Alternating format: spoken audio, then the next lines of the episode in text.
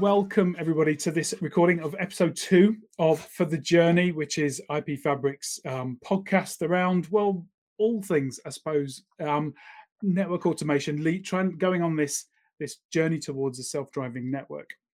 Now, I'm joined by some really super special guests today. Hopefully, um, these guys will need no introduction, but if you do need to find out who they are, go look them up afterwards. Um, Dave Donohue here from uh, Cloud Architect with Blue Cat. Hi, Dave. Good to see you. Hey, Daren. Great to be here. Um, we've got Tim Shreyack, uh, Solution Architect with Network to Code. Hi, Tim. Hello. And uh, the other Tim, Tim Fiola, also uh, with Network to Code. Good to see you, Tim. And today you, we're, we're going to be talking about the, the place that we store the intent for an intent based network, um, the much fabled source of truth. Um, a lot's been made of that need for source of truth in the journey to build this this meaningful network automation. So what we're going to do is we're going to dig in to the why, the how, and the what uh, with some folk who really know their stuff rather than just me.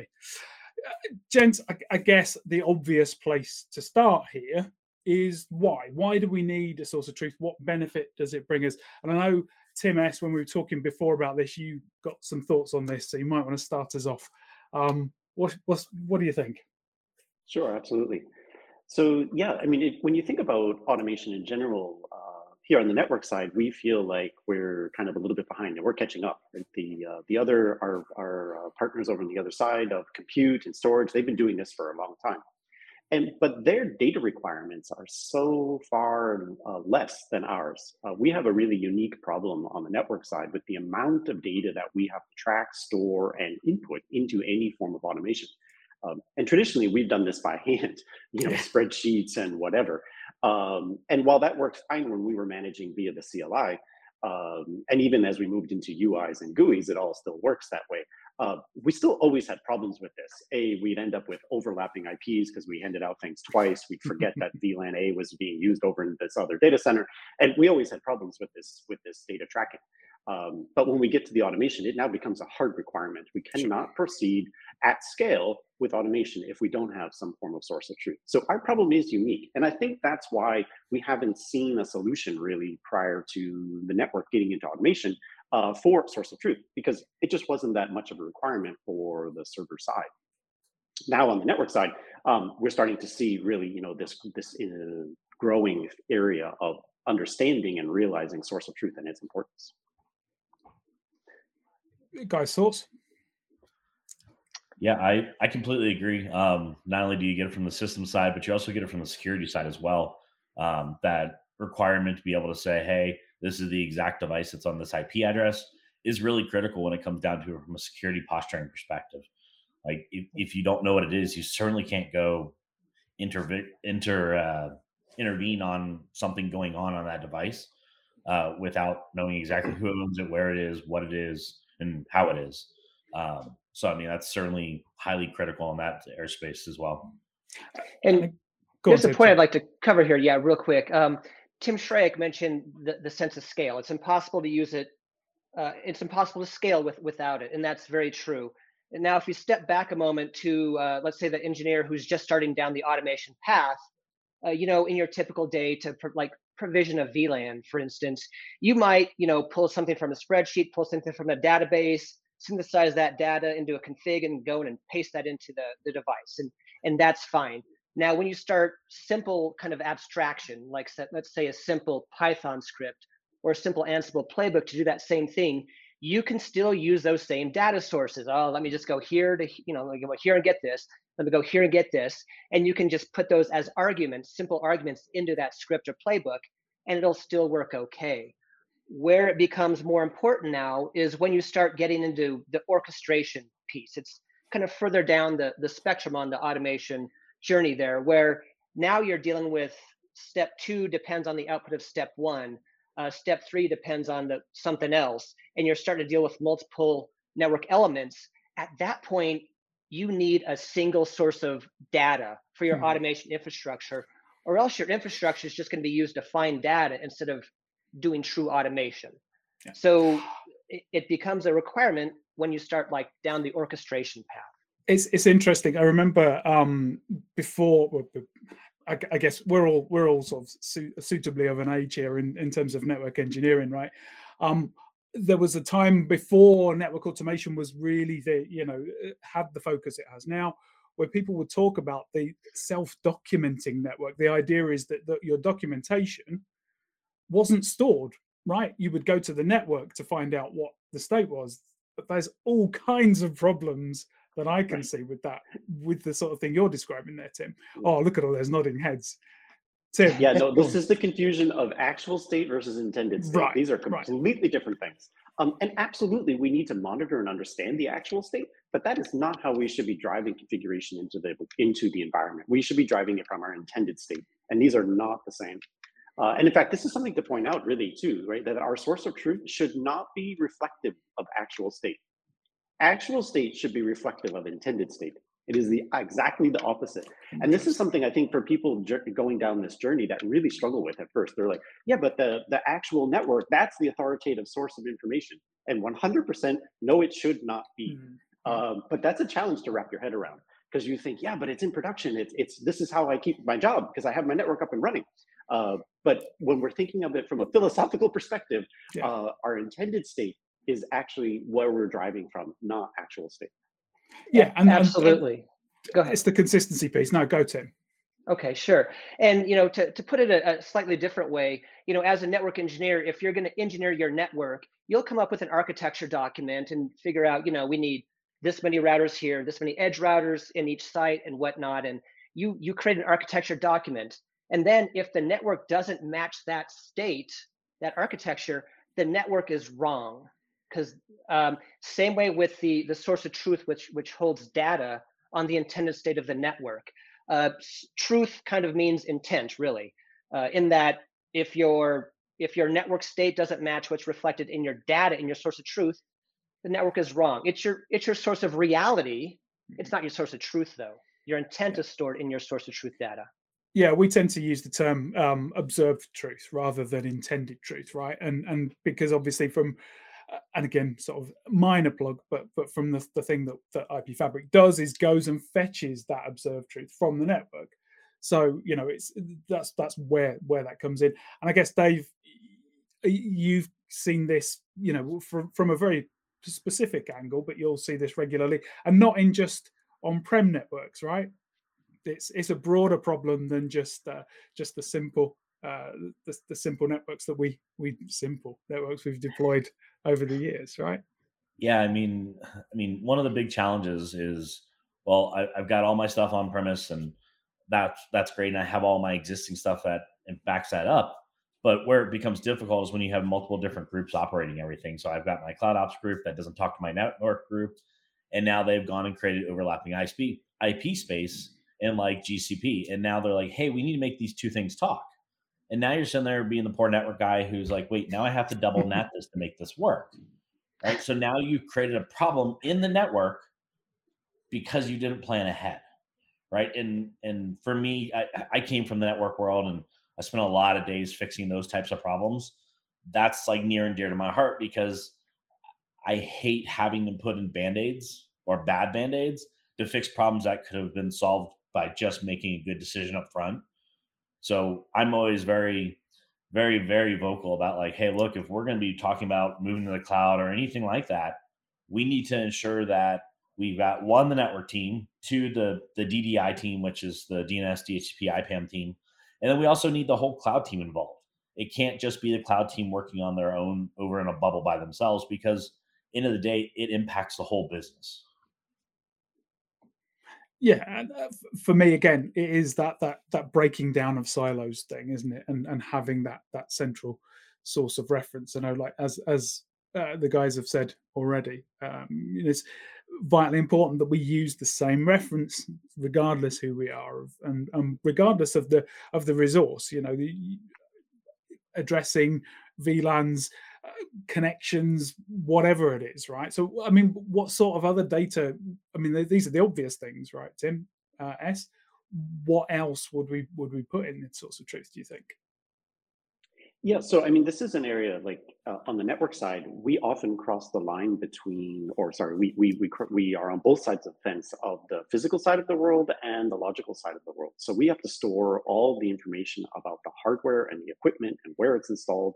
And often our database is also storing all the other things, so all the servers, all the storage, all of that data is in our database, essentially, if you want to call it, if it belongs to somebody. Uh, and then we've also got all the logical side of it. So everything that we're doing, we really want to be tracking, whether it's, you know, uh, VLANs and IPs, and perps, and ASNs, and all of our circuits and uh, power management. And the, the, the, list just goes on and on of the data that we need to store on our side that um, essentially because we're the, uh, the underpinnings of the entire infrastructure, um, everyone else is relying on the services that we deliver. Uh, so that's where this, this uh, notion starts to come in. Um, and then particularly as you start to move into now, um, you know, kind of more modern design, you've got the underlay and the overlay. So now we have two essentially different networks that we're operating. Um, so now we're, we're, we just doubled the amount of data that we need to store. So we have so much uh, of this data that we're trying to track, maintain, uh, and use, right? Because um, if, if we're if we're not having it accurate up to date, then we can't use it. Um, so what's the point, right? So it needs to be, you know, uh, really how we initiate all of our change. From a practical perspective, though, totally understand, you know, for many folks starting down this journey, there's going to be some necessary requirement, and especially in the early stages, of being able to ingest data into source of truth. So how do we start from there? Um, and this is an area like as uh, you said earlier, just you know, small plug uh, at Network to Code that we we put a lot of effort into. Uh, you know, with IP Fabric, we have uh, our plugins now that allow to ingest some uh, actual state into the intended state as a way to kind of start down the path. Um, because you know while while we can say you know in our uh, ivory tower that hey you should only be coming from intended state there is the real practical world right? Like it's a journey. You got to get there. Uh, you know and of course we're talking about the ideal end state. You know there's a path along the way no network is a green field basically. Yeah yeah. Yeah. Understood. And tim that's that's a great example. Like for blue cat we natively will grab everything that's dhcp on the network. All that ends up in the ipam and then anything that's got a DNS entry, typically we'll have an entry for. Beyond that, we also extend that uh, same kind of ability up to the cloud. So we slurp in all the data from, say, AWS, GCP, or Azure, and we put all that information into kind of, as much as I hate saying it, a single source of truth, um, because I've been in the ops world long enough that that's one of those words. It's like, mm, it's kind of, but there's other parts missing, and and I do have that realization, but I mean, to be able to provide exactly that information uh, without some of the difficulties associated to it. Um, obviously, uh, hard coded static IP stuff has to be put in manually, just that's the nature of the beast. Um, but all the DHCP stuff, so I know exactly what's on my LANs or uh, here's all my VoIP devices, so I can easily start go pushing out. Like here's the options I need for all my DH or for all my phones, uh, for instance, right? And you can do that automated, obviously. I guess the other thing is is what we're talking about here. I mean, we're talking about pulling data from loads of different places and bringing those together. There, Dave. It's it's normalization, isn't it? It's it's being able to sort of almost abstract out the fact that you're deploying to different uh, um, different networks, different vendors, different domains underneath the hood. But ultimately, what you what you need is, and comes back to your point from before, Tim, that that intent for the network has to be expressed in an abstract, normalized way. Otherwise, it doesn't make any sense. Tim F, you're you're nodding there. Yeah, yeah, absolutely. The the the source of truth, you can think of it as a as an aggregation layer across all your your data source, your authoritative data sources, and we should probably loop back around and discuss mm. an authoritative source in a moment here. But yeah, your your automation infrastructure should spend time automating stuff on the network, not searching for data. Uh, let the source of truth aggregate all your data from all your different sources and present that upwards.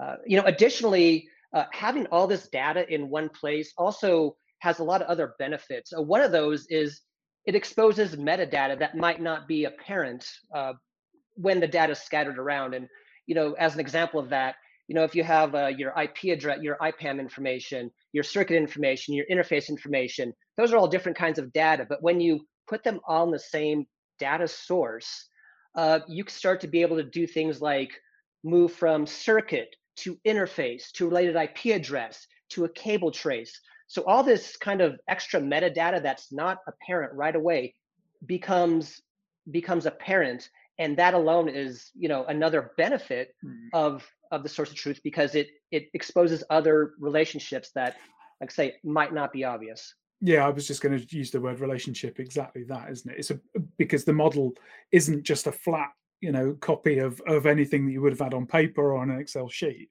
you've got relationships between those pieces of data which actually have a meaning. Certainly when it comes to even even to a troubleshooting scenario i suppose when you're trying to work out what, you know where a circuit appears and which interface and which cable like you say that it's going to use you've got all that data to hand which uh, is is going to be hugely helpful. And yeah. i guess i guess some of this data is going to be stuff that you have to manually put in there and some of it's going to be automatable and this is tim you, you mentioned there the aggregation piece and being able to bring data from other data sources. Um, in that sense then a source of truth would, would be uh, almost a proxy for, for data from other other locations right? Yeah, it's it has to do with authoritative source, and by authoritative source we mean a, a final source of record that communicates intent. So, uh, you know, for instance, you might have an IPAM that's holding your IP addressing information. That's great. Uh, other systems might need that information, so that information can get spread out amongst other systems for them to process it as they need. But when it comes down to it, what should this be? You look to an authoritative source to solve that pro- to to get the specific final answer that is an authoritative source. So, uh, you know, with a source of truth, you can keep your authoritative sources and you can pull the data into a source of truth. You can also do the opposite. You can also hold authoritative data in your source of truth, but push that information out to other systems to let them do what they need to do with the data. But there can only be one authoritative source for each type of data. So different types of data. You can have multiple authoritative sources as long as you're using multiple different types of data. IPAM versus DCIM versus you know circuit information. Sure. Those are all different authoritative sources. And I suppose the yeah, of course, the, the the issue that you don't want to have is multiple things claim to be the authoritative source because that's the point at which where you're going to get yeah. copies you're going to they're, they're, going to go out of sync and and all of a sudden you've got issues right yeah you want your network to run in the engineered state the engineered optimized state you put that information in one place not multiple places. Which comes back to Tim's point, I suppose, again about about the expression of an intent not being that being effectively uh, representing your design for the network, right? And and then what you're doing is you're you're just using that data from that authoritative source to say this is how I want the network to be. Now, I guess then you end up with with a, a, a, drift from that potentially if if you've got a, a, a, network that's that's being operated by loads of different people ultimately somewhere down the line someone's going to put something in that they've not gone to the authoritative source for. They're going to go oh if i just put this in that'll fix this problem. And and again i can start to see you all smiling at this one because that's that's never happened ever um, apart from I don't know what you're talking about. Yeah. In, in every network I've had anything to do with. Um, so, so again, I guess then what we need to worry about is how we keep that up to date and how we go about that. That. Um, and I guess um, Dave, again, you're nodding. Um, Blue Cat has has a particular approach to doing that. What what what way do you do you go about that? Yeah, so Blue Cat actually does that mostly natively. Um, so like DHCP, as something gets a new address, it automatically updates the actual server itself. So much to the intent, right? So as DHCP is grabbing addresses, it's going to set, it's going to run through the normal DORA process, like discover, uh, offer, acknowledge, uh, sorry, uh, request, acknowledge. Um, it's, so as. Yeah, it's a little early. Sorry, DORA is not there just yet. but uh, as DHCP happens, it's going to basically say, hey, here's the address that I got. Here's my MAC address. So now I know exactly what physical device is there, as well as the IP address. Right. So we do all that natively. And then with the cloud, as things change in the cloud, it will actually automatically update itself. Right. Because let's be honest, an IPAM's worthless if it's not taking care of itself. Sure. Because um, cloud stuff changes faster than we can keep up with period. Like I, if you I guess I guess with that one, Dave, it's it's a balance, isn't it? Because you've got certain aspects of the um, of the intended state that are dynamic, mm-hmm. and certain that are static. And so right. I guess you what you and uh, so I'm thinking back to what what the the Tims have said about the um, about that that intent state, and and it's the static stuff you don't want to just learn it and and whatever from the network. You you right. want it to be as you intended it to be, but from a dynamic perspective, you've designed that into the fact that it's going to get allocated out. So at least by by retrieving that state, you've got that um, to to update your your record. Right. So it's, because, so it's, go on. Sorry. Sorry, my bad. Uh, I mean, in reality, you can't go tell AWS, "Oh, you're going to give me this IP." They're never going to do that for you yeah, ever, right? So you have to observe what their actual state is, and then update your authoritative, saying this is what that is at the time being. Um, and it really doing that at scale is difficult, mm-hmm. right? I've got 400 accounts. How do I keep everything in sync? Right, that becomes really difficult really fast. Um, so the dynamic parts to that point, uh, yeah, absolutely. You kind of have to observe and be like, all right, cool. This is the intended state. Now the static stuff, absolutely, you need to say this is the intended state, and these boxes should be at this point. Um, I mean, every box I've ever hard coded by hand, it's all right. Here, here's the IP we're going to give it, and you walk over the box and you put it on the box, right? You're not like, hey, it's just going to magically work, right? That, yeah, it's all right. We've been we've been saying for years not to hard code IPs on, on servers. So every time someone uses the word hard code, it makes me makes me shiver. But yeah, I I know what you mean.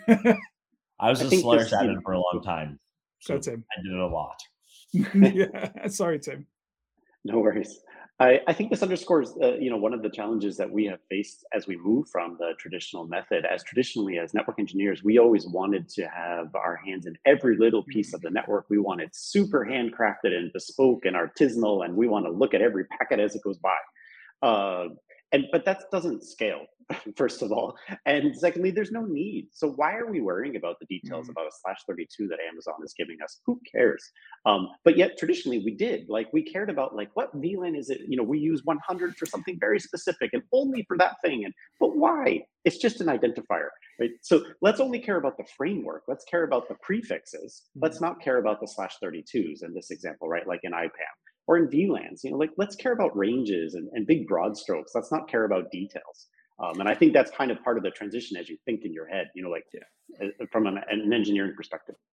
In, in support of the network engineer there, because I was one myself once, um, I, we had to, you know, I think this is part of part of the, the, the, the problem. I think that, that people will talk about complexity that, that was introduced into the network unnecessarily, but often it was necessary because for whatever reason, the tools that we had available to us, we had to have firewall rules with IP addresses, or we had to have, um, eh, you know, we had to know which port things were plugged into because that's what we had to do. We had to be able to span subnets across data centers and those sorts of things. So we had to have those kinds of tools available to us, but we don't need to do that anymore. And I think this is for me is the biggest shift, is that as as cloud has come along and taught us so that we can build applications differently, it means that we don't have to be as possessive about the minutiae. So we can normalize things and we can abstract things and we can create this the, these these incredible automation platforms that will use that data that you that you guys are talking about to actually do the, a lot of the grunt work that we used to have to do manually ourselves. Is that fair? I, I, I think I, yes, I would definitely agree. Uh, and it also is just the, the nature of that our roles have really expanded. Um, you know, we went from, you know, large networks used to, by today's standards, not very large, um, you know, and we've really grown. Uh, and so what used to be manageable by hand is no longer in many yeah. environments. And of course, you've got not just one network to manage, but a, a, network of networks, haven't you? Because you've got your campus network, you've got your wireless network, you've got your WAN, you've got your SD WAN because it sits over the top. You've got your cloud, you've got your etc. etc. etc. And so you have to understand and how all of those things hang together. And I guess this is where where the source of truth really comes in because it gives you that one place to go to to see everything and to to know how everything hangs together. That's really important. Um, so we've talked obviously a lot about the networking side of things, but there are other areas that might have benefits from us maintaining this data as well, right? So I, I often think of how we can push our network data into other operational areas, perhaps, who can use that. Any thoughts on that? Yeah, this is always kind of one of those sort of fun things that happens, I think, from the network side, because we are the underpinning of a lot of the infrastructure. As we start to build our source of truth, other teams use it, um, sometimes in unexpected ways. Uh, something you didn't even realize they might think of, or the problem they're facing. Uh, as you allow them access to the information, they can start to do really creative and interesting things. Um, in the early days of Source of Truth, when uh, in an environment I was working in, uh, we had built a network source of truth and um, exposed it to the rest of the organization. And uh, some folks over on, I think it was the uh, uh, sort of like the application side um, that were managing DNS, they went off and built their own little uh, app that handled DNS registrations. so when you added a device into the source of truth, it would auto create an A record for you. Um, and I was like, oh, didn't even think of that. That's cool. Uh, so yeah, just sometimes you know, these sort of things just happen naturally, organically. Guys, have you seen anything else that you can think of? I I haven't specifically, but I like Tim's uh, example there because it, it tells you what what happens when you're not focused on finding right data and when you're just when you don't know what data is out there when it's all right here this yeah. is what we have this is all our consolidated data you can look at it holistically and go, even if it's not your data, you can look look at it holistically and then go, okay, there's a lot we can do because now we're dealing with we know what's there. We can get it from an you know a single well understood interface. That I can see how that would open up yeah. doors. So I really like uh, Tim S's example there. I, th- I think the thing for me, I always think of when I was in a network team and people would come to you asking questions that you thought were a bit a bit oblique, really. You know, um, you know, how do I know all these circuits are up? Or you know, I'm pay I've got a bill for all of these, you know, all of these support contracts for all this kit. How how do I know that these are all the devices that are on the network? And so you can you can see how as just having a simple inventory right of everything that's that's in the network um, all of a sudden you've got um, access to commercially useful data as well um, that that you, you know you might want to farm out to your your support people or your your contracts people or whoever in order to validate the, the, the amounts they're being charged by um, by suppliers. I mean, this is this is the kind of thing that uh, that it really helps for me. We call it um, data democratization, right? You've you've all of a sudden you've got this this big boatload of really interesting data that you can do new things with that you've never chosen to do before, and it's useful to lots of different people. You know, so I think it's right. I think it's incredibly useful. Yeah, we yeah, just like uh, you understood. Sorry, go ahead, Go ahead. Go ahead, Dave. I was going to say we've seen uh, customers take the the single source of truth and then go wrap it into ServiceNow. So like people are requesting things about tickets, and it's like, hey, I need a ticket for a server for here's the server, and hey, everything's already right right? It removes some of the guesswork. So all they have to do is go find the name and it just works. Um, so we've seen a lot of that type of stuff where they're extending it beyond just a standard IT scope and now putting it in the hands of people who don't typically have access to that information. But that information is incredibly valuable for making sure that we as ops guys have the right information to do what they're asking us to do for the business, right? Because end of the day, if it doesn't tie back, it's worthless. The joy of APIs, yes. right? You can integrate all this stuff directly now, which is, is incredible. As Tim F was alluding to earlier, like we've done a lot of work in this area as well, as far as being able to use a, a tool like Nautobot as an aggregation layer to do syncing between these various sources of truth. Yeah, to exactly Dave's point of uh, you know that we want to share the data we want to get it out there so when someone opens a ticket in ServiceNow or whatever the ticket system is um, they have accurate things to choose from you know in those drop downs those are actually reflective of what really is out there uh, great example yeah. And even from just like the contract management side, like how do I handle all my maintenance contracts? How do I know that I'm paying for stuff I should be paying for? Uh, you know, versus I'm paying Cisco a bunch of money for stuff I don't even have anymore. Is a common example. I, I I couldn't possibly comment about it being common, but I know exactly what you mean. yeah, no, absolutely. Um, chaps, I've just realised we're already half an hour in. Um, and I'm I'm thinking, is are there any other nuggets that you'd like to share before we uh, we wind things up? I think I would say, from my perspective, the, the most common challenge we hear is like, that's great. You guys talk about this, you know, perfect end states. You know, you have all of these tools integrated and working and everything. And I just can't do that. It's okay. Start somewhere small. Um, get a source of truth operating in your environment and pick one IP prefix to start working with or start somewhere. Um, and you don't have to take the whole thing all at once. Take it as a journey, take it piece by piece. Um, and where needed, reach out for help. That's why we all exist. We exist here to help you. Um, so sometimes it's just a matter of convincing your management or whatever, throw some dollars at it, get some help. I know Tim F, when we were talking before, you talked about that journey um, from a, a, slightly different way, right? The, the idea that you can start network automation without, but there comes a point where you you really have a real cutoff.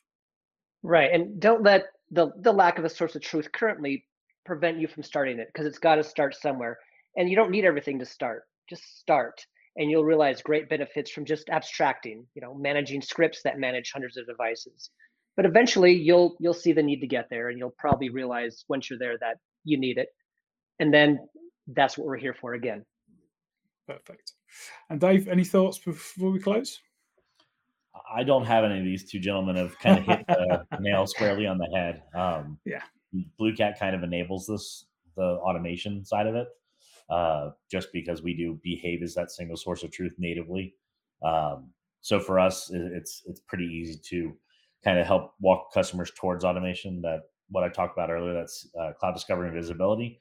Um, that is exactly an automation we built ourselves uh, to go out and, and, fix those cloud portions of the business where we have disconnects. I think I think you've you've highlighted something though that you know that, that people don't have to do everything themselves. You know there are there are capabilities in all of the platforms we've talked about today that that people can lean on to to take a lot of the pain out of some of the uh, some of those requirements, right? Which is which are it's hard to do. A lot of this network automation stuff that, that people are constantly sold is all about programming Python to do this, to do this. You don't have to learn how to do it all yourself. That's the point here, isn't it? There is a community around, there are people to ask, and there are, are tools that allow you to, to, to move along down that path. Gentlemen, I'm going to wrap it up there. Um, thank you very much for joining us. What we'll do is we'll share in the notes um, all your contact details if everybody wants to be contacted. Um, very good. Um, and uh, yeah, we'll any sort of if you've got any pointers, any posts, um, any you know blog posts or anything like that that people might be worth them following up with, let me know and we'll just pop it in the uh, in the post the notes afterwards But thank you very much for for joining us. I appreciate how early it is for all you folks. So uh, yeah, much appreciated. Good to see you all. Good to see you too. Thank you.